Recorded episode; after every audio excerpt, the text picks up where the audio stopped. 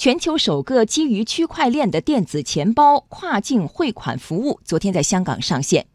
与此同时，区块链应用成果展以及全球区块链共识峰会这两天也分别在菲律宾和泰国密集举行。伴随着区块链在全球范围内持续升温，这一新兴领域正在获得越来越多关注的目光。普华永道昨天发布的报告显示，在针对中国独角兽企业的调研中，区块链在最具影响力的新技术中排名第六。详细情况来听央广经济之声记者刘百轩的报道。I've been here in Hong Kong for 22 years. 在香港工作二十二年的菲律宾人格雷斯，昨天仅仅用了三秒钟就完成了从香港到菲律宾的跨境汇款，而这过程在原来通常需要十分钟到几天不等。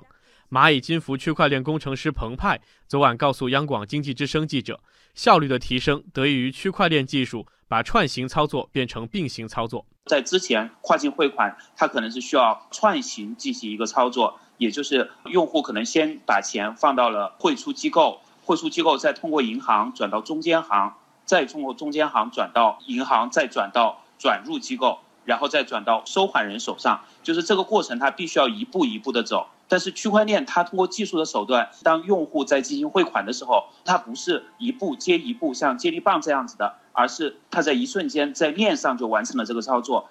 事实上，把串行变成并行操作的技术机理来自区块链的核心，也就是分布式账本。对此，百克云区块链科技有限公司市场副总裁顾铮解释，分布式账本是一种共识记录。区块链这个东西呢，就是解决一个问题，它的所有的记账是由整个身边的人一起来做这个共识，一起来记账的。就说可能啊，村里边的老张向老王借了一万块钱吧，这个时候他用喇叭喊了一嗓子，哎，借了一万块钱，全村儿都听见了。村里边的每个人听见这个过程，然后记账的这个过程呢，就是我们现在所谓的共识机制。作为一种分布式数据存储、共识记录等技术的新型集成应用，区块链正在吸引越来越多资本的进入。上月底，全球最大的以太坊钱包 I'm Token 宣布获得 IDG 资本一千万美元 A 轮投资。一线 VC 机构的参与，让这笔普通的融资获得了极高的关注度。资深区块链分析师肖磊说：“金融巨头和互联网巨头纷纷加快入场，是因为区块链技术在各领域加速落地，